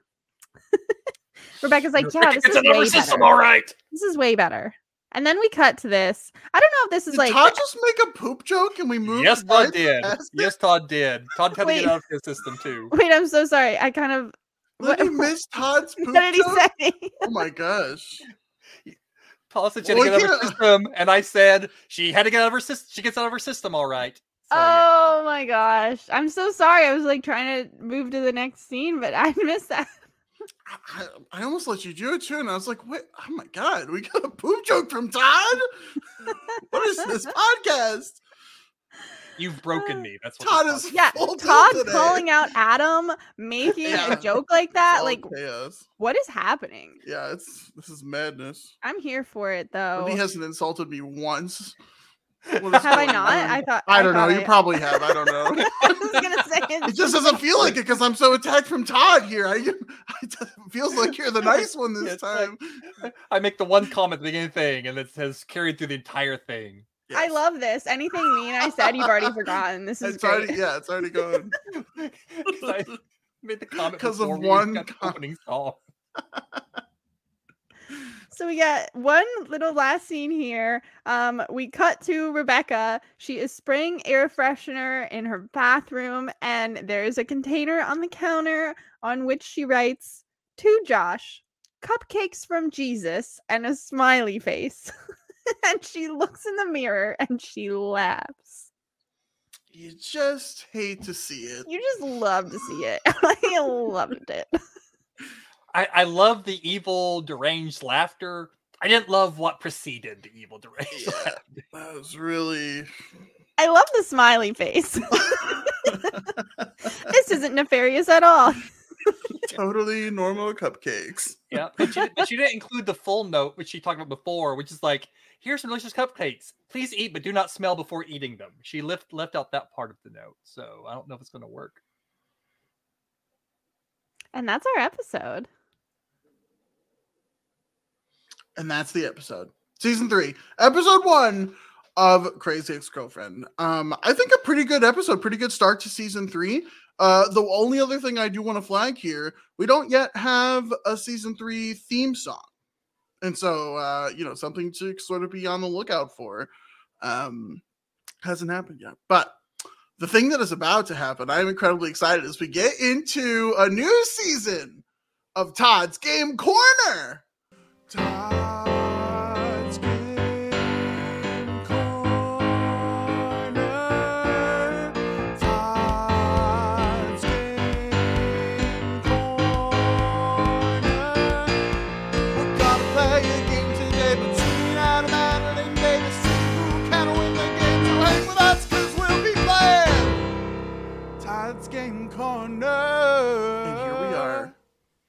in the premiere of season three of Todd's Game Corner. Now, uh, you know, we don't we I don't want to rehash this too many times here, but the first two seasons uh did go incredibly well for me and not quite as well for Lindy. We varied on how we started each season, though. I, I still very vividly remember the very first game of season one where I got trounced into oblivion. Lindy, how are you feeling going into season three?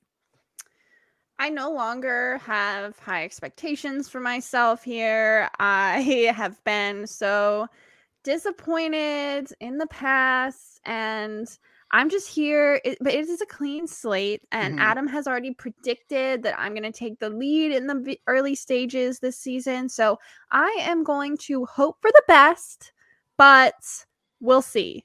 I guess the one thing in my favor, potentially, Yes. is that we do have a lot of guests lined up this season. And I am hoping, I am hoping so much that they choose to help me because I need it. It's zero zero, Lindy. You certainly don't need it yet. History shows I need it. Well, uh, we'll see what happens today. Uh, I'm excited to get into it. I have no idea what the quiz is going to be. Todd, what do you have for us on the premiere episode of season three of Todd's Game Corner? So early on in the episode, when Rebecca is getting all of her stuff and preparing to make her transformation into the uh, dark-haired evil version of herself, one of the things that she uh, buys along with that, or actually rents, are some movies about scorned women. So a, uh, I found a list of some of the a uh, best scorned women movies in cinema, and we're going to do a little word scramble game. So I'm going to place a the title, a scrambled version of these movie titles, in the chat, and I will be giving clues as time goes along. And uh, first one to yell out the correct answer will get a point until becomes clear with neither one of you can get it, which is possible in this one. I realize with movie titles, um, some of these are older titles. I feel like most of them are titles that a uh, you guys will still be familiar with, but uh, as a uh, Adams game proved, I'm not always up on. I have a a very eclectic knowledge of things, but I, one thing I don't necessarily have is knowledge of what is popular and well known to people outside of myself, my own weird brand of knowledge. So we'll see how you guys do on this, but you should have heard of most of these, I believe. But we'll see. I don't even have one in my head that I'm thinking of. Usually, when we do the word scrambles, I have like one or two that like I'm, you know, kind of thinking of. I have nothing right now. So these are all movies whose plots revolve around women who have been treated unkindly, unfairly, and then uh, seek some sort of revenge on a person or the world in general. Uh, it's not always necessarily like violent revenge, but it is like sort of pe- uh, women kind of striking back at the you know patriarchy type thing. So Well, we love that, but Yes, we do. Of course. will we know what they are? We don't know. Yeah. I don't know, and that's that's why you'll be getting clues uh, along Alright. the way. Uh, and we'll excited. see, see if any of them help you guys out, uh, and hopefully, hopefully you. Uh, we don't have to go to a tiebreaker because I have no idea what we'll do. So, uh, How many questions are there? so we're going to have a uh, four for sure. If you're tied after four, we'll have a fifth one, and after that, then we'll have to see. So, Let's hope anyway, we're not tied. How would we Yeah. be tied after that? uh, well, if there's there, we have had in the past where there are examples where Oh, neither we one can't get it. I, uh, Oh, I always think of the, we suck the, so bad. the Wednesday and Pugsley Addams a example where neither one of you could think of a uh, the Addams kids' names. So I- you, I you knew you knew what I was talking about, but you didn't know the names of the Addams kids. Uh, so anyway, Okay. Uh, Let's rock and roll. Our very first one is a hasted linoleum. Oh my gosh. A hasted linoleum. So this film is probably not necessarily thought of as a scorned woman film quite as much as some of the others are, but I think it's also one of the more well known of this, and it's about a uh, a pair of women actually. Thelma and Louise. Thelma and Louise is indeed oh, the film. So Lindy out to the early lead with Woo. one point. there you go. That's the early lead that I was predicting. Don't use it all up. I hope not. All right. Next one is Fanatical Art Cop. Oh my gosh. Fatal Fanatical- Attraction. Fatal Attraction Oh is my indeed goodness. the one. And actually, that is one of the films that Rebecca rented in the episode, which is going to be one of my clues if you guys were able to get it. So, all right, Lindy up to a two nothing lead right now. Lindy's about to win the first game here. All right. Next up, a uh, finite oven. Finite oven. So this one is actually a comedy. Um, it's a little bit older than the other two that we are talking about. Um, is probably most well known for its theme song, which was also the title of the film. Uh, the film starred Dabney Coleman, Jane Fonda, Lily Tomlin, and the person who sang the song, Dolly Parton. Uh, it, the story of Nine to some women- five. Nine to Five is indeed That's a movie. the name of the movie. I figured the song stuff was going to be the thing that was going to give it to you guys. I gonna- I have, I Yeah, have no I- idea I- that was a movie. My next clue is going to be like it's set in an office and they rebel against their boss. I uh, figured that would have Oh, been man. the thing that tips it over. All right, so what I needed to bring into this quiz some music. There we go. All right. And so, uh, and so, question number four: uh, Can love mobile lol? Can love mobile lol? Oh my god. Now, this is uh, the most recent of all the films that uh, are in the quiz. It's a more action oriented film, and the main character is someone who is going on a rampant rampage of vengeance. Um, it's a little bit of a martial arts thing to it. Um, it is part of a couple of films, uh, which is reflected in the title. So it is not just the title itself. Um uh ah! Uh, Kill uh, Bill Kill Bill Volume 1. Kill Bill Volume One is indeed Three. Damn it. When he was just Yeah. trying to get that 3 in there. yeah. So, oh boy. All right, now here's the one that a uh, the tiebreaker now. What if Uh, none of us get this? Then we're really screwed. Yeah, well, I do. I do have something I'm gonna I'm gonna do as a tiebreaker. I, I came up with earlier actually. Uh, so, but we'll see if you guys. But this is also the film that I was least a uh, confident that you guys are going to uh, be familiar with. So we'll see. I don't know. Uh, so it is Wistful Birch's Vet. Wistful Birch's Vet. And this is a film from the late 90s. Um, the plot of this film is three uh, older women who had all been left by their husbands because the husbands had taken younger wives, and the three women get together and decide that they're going to seek some sort of revenge on their husbands for leaving them.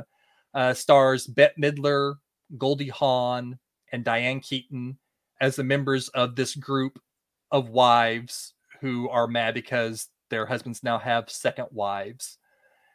And if the fact that I have been talking about the fact that these are I'm one word off, Second- Todd. One second.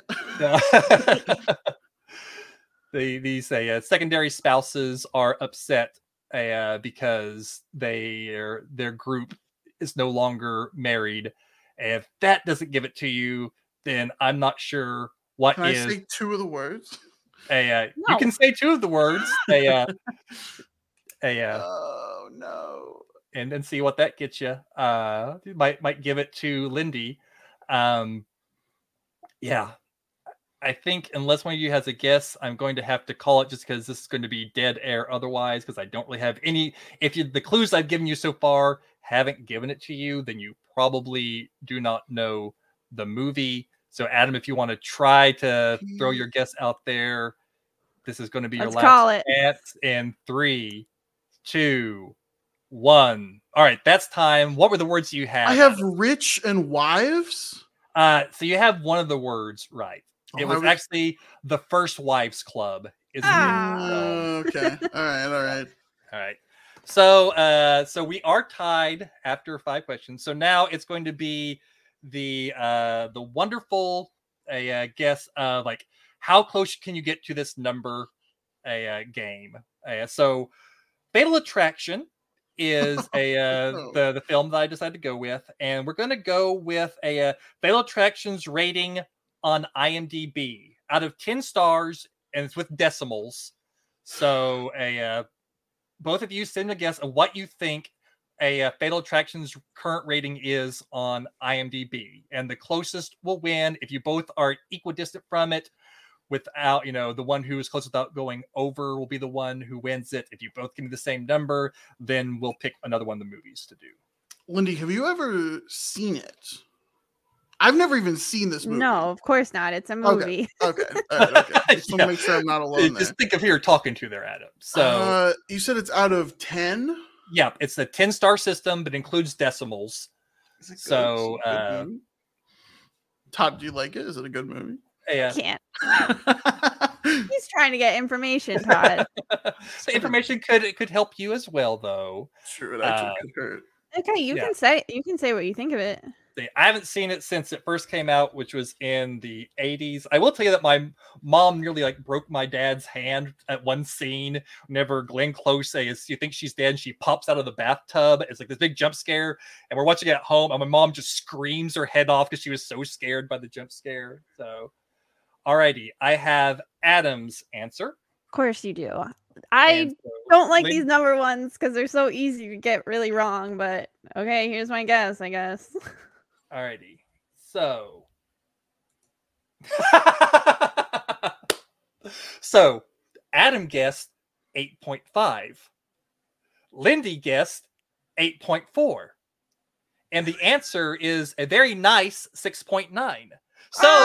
Lindy wins the game. I won! I won! one. I Oh my gosh. Amazing. I don't know what to do with my hands. I'm so excited. Wow, I won by point one of a point. Woo. It does not get much closer than that. That's for sure. Lindy, you, you, you should do some celebrating. You're one and zero on the quiz. I can't believe it. I don't know what to say when I win. It's uh, not common.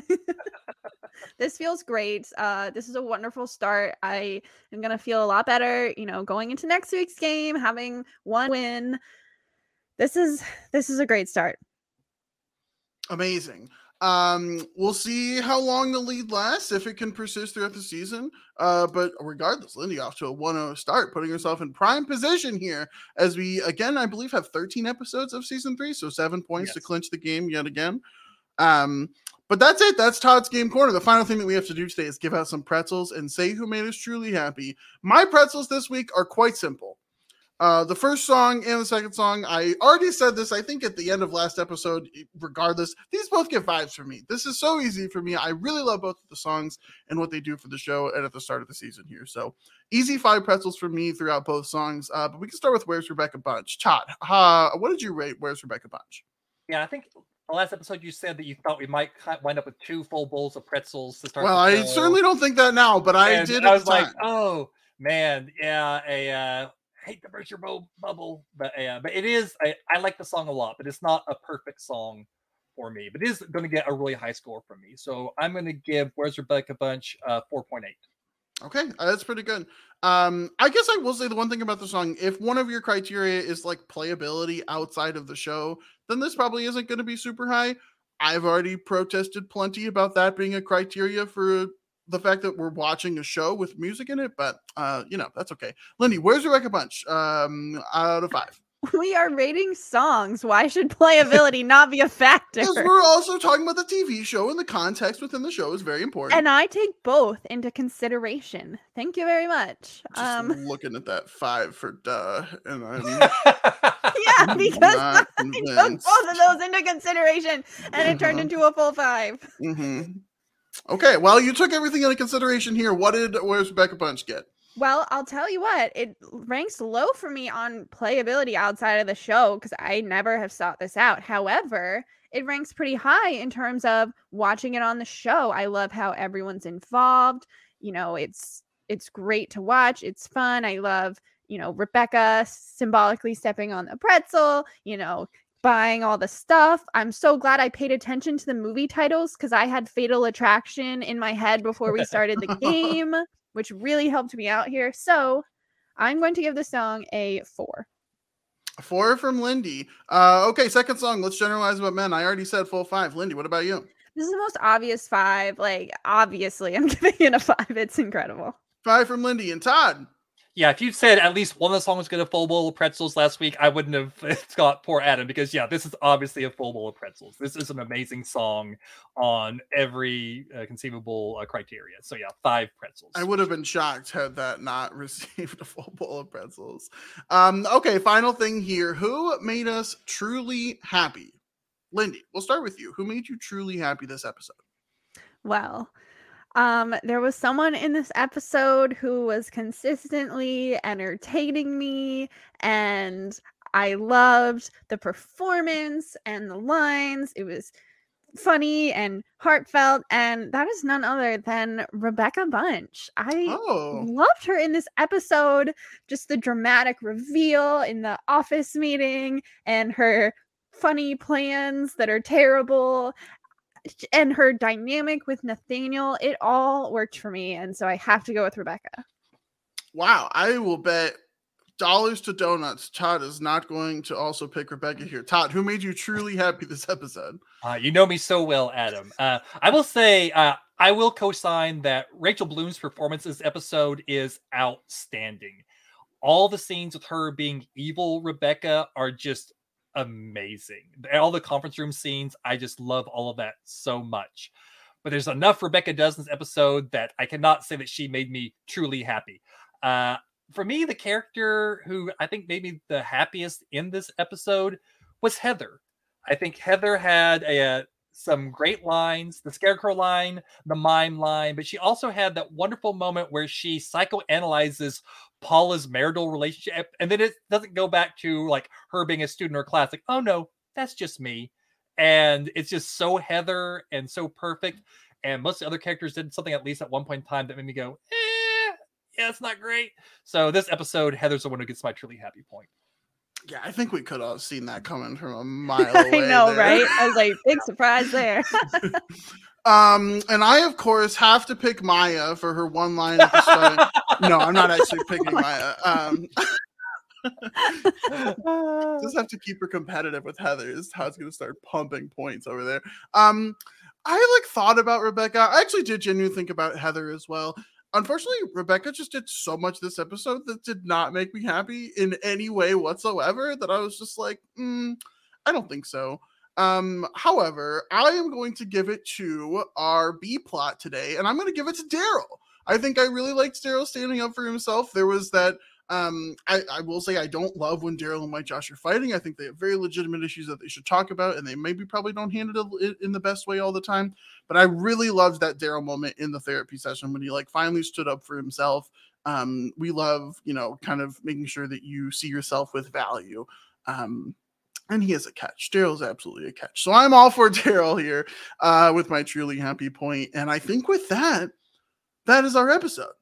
Season three, episode one of One Describable Podcast. We clocked it in under two hours. Incredible work. All of us here. We absolutely love to see that. Um, yeah, that's so exciting. The the one announcement that I do have here before we get out of here is that next week we'll be back, of course, season three, episode two. Uh, I believe we have a very special guest coming on. We have kind of a string of guests here at the first half of season three. Um, Lindy, who's going to be here next week? our guest for next episode is Austin. Yay! Austin is returning to the podcast. It's going to be really great to hear all his insights and interesting to see who he will choose to team up with. It will be. Austin famously the only person who has ever picked Team Adam. Uh, you know, he came out here and we got the win, and now Lindy is already in the lead here for season three. So we'll see what happens there. Austin Smith will be joining us next week for uh, our coverage of season three, episode two. Um, but that's next week. Lindy, what are you up to? Where can people find you at? Find me on Twitter at TV Lindy, T V L N D Y, and our podcast Twitter, One CXG Podcast. That's O N E C X G Podcast. Amazing. Todd, what are you up to? Where can people find you at? You can find me on Twitter at Librarian Todd because Todd Librarian was too many characters. You can also find me twice a month over at twitch.tv slash DM Philly, where I'm part of a Wheel of Time based Dungeons and Dragons actual play stream where I get to play a male channeler who is slowly losing his mind. Uh, maybe not so slowly. We'll see. Uh, but that'll be Sundays, uh, like twice a month. Uh, not to say every other week, but we do do it twice a month. And then you can also catch up either on the video on demand or on Philly's YouTube uh, channel eventually. And I think I mentioned last time that I recently was on the uh, post show recaps theater movie reviews podcast with Ariel and Grace talking about the horror movie X. And hopefully, sometime soon, you will hear me on the Shit 90 Show uh, Taught Me Shit. Ah, Shit 90 Shows Taught Me podcast talking about Dawson's Creek. Yeah, oh my gosh. We're all going to have been on it at that point talking yeah. about Dawson's Creek. Yep, I'm supposed to be uh, at the time this uh, records. I'll be recording my episode in like a couple of weeks, and so it'll probably wind up dropping not too long after this drops. So that's incredibly exciting. We all, I think, have some interesting Dawson's Creek takes. Uh, no one agrees with any of my Dawson's Creek takes, so it feels like a very wrong. normal show. They're wrong. Um, That's why. It just no feels like a very normal circumstance there for me to have those incredibly correct takes that people don't uh, agree with. Incorrect. Um, you, I am of course Adam H. You can find me on Twitter, Pianoman Adam One. You can also find me on the PSR Discord, literally all the time, running Dungeons and Dragons games. We're still trying to get Lindy in there. Um, I don't know what's happened to that effort. We need to get Lindy uh, to be playing D and D over there. I need to talk to Jess and Sarah again. uh, yes, this is your call. You got to get on Lindy about that again. Yeah, uh, that certainly does need to happen. But the most important place that you can find me is right back here, where we will be back next week talking season three, episode two of Crazy Ex Girlfriend with our very special guest, Austin Smith. And until then, bye.